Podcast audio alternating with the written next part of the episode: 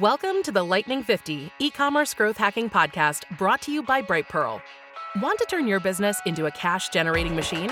You've come to the right place. This bite sized podcast reveals the technology secrets fueling the world's fastest growing online brands.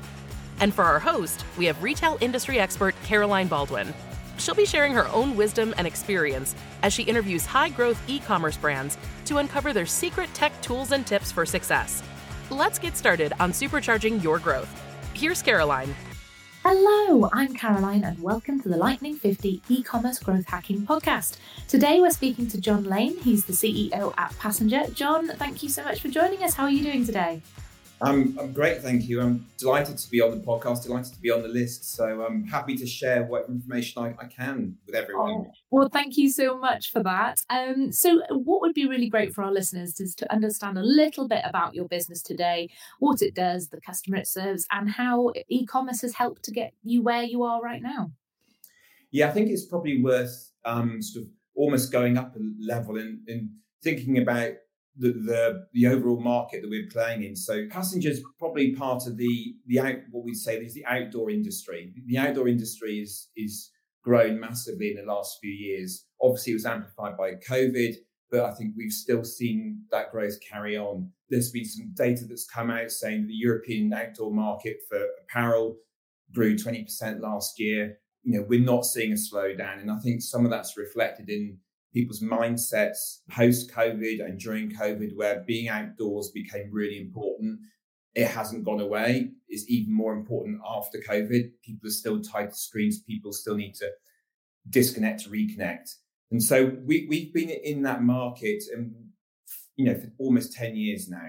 So we, you know, we've always thought about it as escapism, meaningful escapism, wanting to enable people to get outside and reconnect with nature, with themselves, with their friends. And you know that's been our man- mantra from day one. So we're really focused on producing responsible clothing, responsible accessories in in that area. We've probably been through a number of different stages of growth, from what we would call passenger 1.0 to passenger 2.0, and probably where we are now in, in passenger 3.0. But I think in terms of in terms of context for the for for getting on this list, uh, you know what we've really been able to do over the Passenger 2.0 has really put the foot down, and, and we think there's a lot more to come. Fantastic. Well, let's talk about the list. Your year on year growth rate I have down here is 363%, which is absolutely incredible, which has led you to be number three on the UK Lightning list. How do you think you've achieved that? I think the key thing we've we've really tried to do is is is focus the business. Um, whilst the business has been going for 10 years, I got involved in the business three years ago, along with Justin Stone, who's the executive chair of Passenger. And we we had some previous experience working together, building up a business called Surfdome. And when we met Richard, who's the founder, who's still very heavily involved, we just thought that this aligned so much of our ideals and, and, and what we wanted the business to be. So we really sort of turned the business into fundamentally a, a direct consumer business away from a more wholesale type business. So, for example, our, our, revenues in 2019 were half a million. In 2021, they're 11. So we've seen really, really strong growth, and that's really has been a function of building the, a platform, a process around direct consumer e-commerce really capitalizing on these con- wider macro kind of consumer trends that are going on. I love, I've, I've, I've, seen here that one of your mantras is adventure first and product second. And you're in this, the sustainability area, which is another massive trend at the moment. And I suppose if you're talking about getting back into nature and going for long walks and that whole COVID mentality of that's all that we could do for such a long time, and we realised how good it is for us uh, ourselves. There's no well, no use in you know going to be in nature if you're not actually using sustainable products while you're you're there. It doesn't seem to fit quite well. So those two trends is that something that's been part of the business from the beginning? Yeah, definitely. I think when when Richard founded the business, it was always a case of wanting to put back more than we took, and really trying to make sure that we designed everything and produced everything with a as you know as sustainably as we possibly could and it's really hard i mean there's a lot of there's a lot of hard decisions you have to make about what you do and you don't do. But we we have that as part of the DNA. So we have a really strong team here where you know they they will take the lead on, on, on a lot of that stuff. So we don't have to set it from top down. It becomes a you know bottom up process driven by you know everyone in the company. And so yeah, mm-hmm. sustainability is super important. But I think also one of the key things for us is making sure we do that at the right value.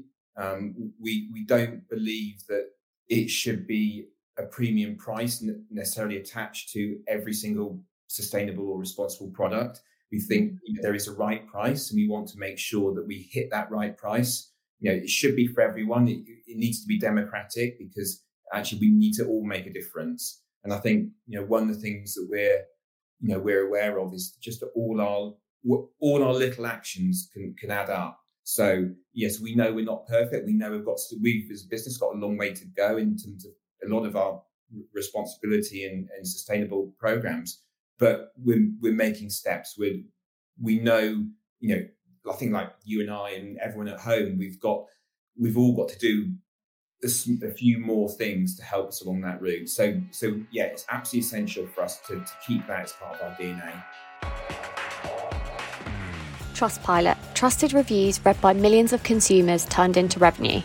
But how exactly can reviews impact revenue? Our webinar on the 23rd of November, titled Make Your Reviews Work Harder, will leave you fully equipped with the knowledge on how to use reviews to fuel your business's growth.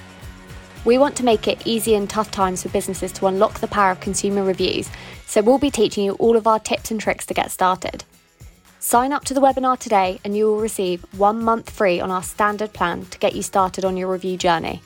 Head to marketing.trustpilot.com forward slash make your reviews work harder. And you've touched on, you know, sustainability is not an easy task. If it was, we probably wouldn't be in the difficulties that we are now. But equally, we need we can't stand still and not do anything about yeah. it. Those incremental, it's all about incremental gains. So, what? Talk to me about some of the challenges that you have been facing over the last year. Have they been sustainability related, or have they been wider business problems? I think that I think we've we've been really lucky with a fantastic set of suppliers that we've been using who have been able to to work with and make sure our product is is where we want it to be in, in in sustainability and also find some new suppliers who can really who we can work with to really try and you know push push the boundaries on that. I think the the challenges probably over the last 18 months have probably been more operational. We saw, for example, shipping costs go through the roof last year. Um, we spent ended up spending money where we didn't want to in terms of getting so we had to get product in so, so we could actually sell it. So that's probably was our biggest issue over, over the last year. But then I think, you know, we've been fully focused really on trying to build a technical platform that enabled us to grow. And we we we've been very clear from day one that when we, you know, when Justin and I came into the business, that what we wanted to do was have a sustainable, scalable business. And and that meant, you know, we wanted to operate in a in a way that enabled us to plug in different services to our our our platform and enabled us to grow. And you know, as businesses go through different stages of growth, what you often find is that what is good for one stage of growth is not good for another stage of growth. So, for example, it's very easy to use Google Sheets to, to manage a lot of stuff, but there becomes a point when you can't. And so, uh, one one of the challenges that we've had over probably over the last nine months has been as we've reorientated the business again and changed again away from being pretty, pretty much 100% D2C to starting a wholesale back into a wholesale business again and starting opening up accounts like John Lewis, it becomes how do you a question of how you manage that. And you then need to start changing your platform, reintegrating other services. And that's where Brightpearl came in for us, was enabling us to to to build a platform that is going to manage our future growth. And you're a, a fairly new new um, customer of Brightpearls. Tell me about a little bit about how that integration went and moving into this next stage of growth for you. So integration was pretty swift. I mean, we we got it live in 80 days, which I, I think the normal target is is 100 days. We're we were very keen to put our foot down. I think one of the benefits we have as a business is that when we decide to do something, we really focus on it. We really make sure it happens. So we got it done. It's in the business. It's really helping us manage that wholesale side of things. We've also at the same time, or literally just afterwards, actually moved our warehouse. So we were able to manage that warehouse move within Brightpearl very easily. And as we look to future growth, whether it's bringing on new wholesale clients or opening up other warehouses around the world as we as we scale our international growth, it, it's become very important to have that central hub where we're not we'll be able to manage our orders, but also make sure that we're accounting for stuff on the right in the right way through you know through um, Brightpearl to Xero. Fantastic. So let's talk about some of the other technologies that you've been using. You're quite um quite a prolific user of Instagram. How's that helped the business recently? I think we've I mean, we've been we've been on Instagram since since day dot, and I think it's just generally been a focus of us to making sure that we're always building out the brand. We're always focused on on on that on Instagram. So I think that's that's really helped us really get our message across. And you know, social social generally is, is been fantastic for that. And it's you know that plays that does play an important role in our in our customer acquisition strategy. But I think one of the one of the things I will say is that the the the platform for us that we we work in is all about making sure that we're operationally efficient. So you know, for years we've operated with um, a WMS called Peoplevox, um, as well as Shopify, and we've learned lots of lessons from previous existences running Surfdome in, in, in other businesses. And so we've really tried to hone down and make sure that we've got a really tight set of platforms that we're using together. With, and out of that, we can build our processes, and out of that, we can work out actually what roles we need in the business. So we're not we're not having we're not having to have too many people in the business and we can keep our fixed costs low. Fantastic. And what are the kind of new technologies you're looking at on the horizon that you think you might be either you put in, implementing next year or maybe even in 10 years down the line? Well, I think I think the area that I think is most interesting for us is the whole area of, of the no code, low code movement. I think there's a lot of very interesting stuff around being able to build your own apps using um, tools like Airtable and perhaps using Stacker HQ is a is an app layer on top. Because I think one of the things that's very clear is that there are parts of the business where it's very difficult to find a service out there that does exactly what you want. Mm-hmm. And it's always the case that if a particular service is promising the world, it's unlikely to deliver. So you want a particular app or a particular service for one particular thing. And there will be things unique to your business where you actually need to go and build something. But it's better to build it, in, in my view, on a no code, low code basis than it is to try and to build something purely out of, you're out of code out the back. And I think that's so. I think we'll see an explosion over the next couple of years in in apps like that, which enable companies to really get efficient and really, really build out their, their platforms in a, in a really sort of cost effective way. Fantastic. So we're coming to the end of our conversation. I just want to touch back on the Lightning 50 list. As I said, you ranked number three of the fastest growing brands. So, what does that recognition mean to you, the business, and obviously your employees as well? I think everyone sees it internally as a mark of recognition of what they've managed to achieve.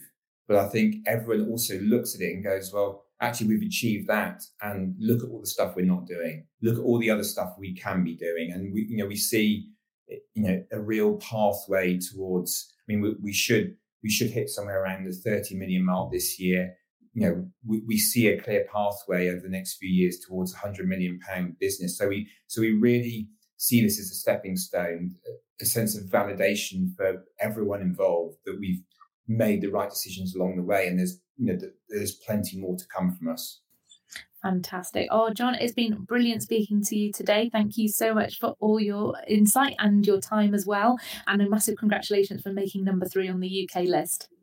Brilliant. Thank you so much. It's been it's been a real pleasure.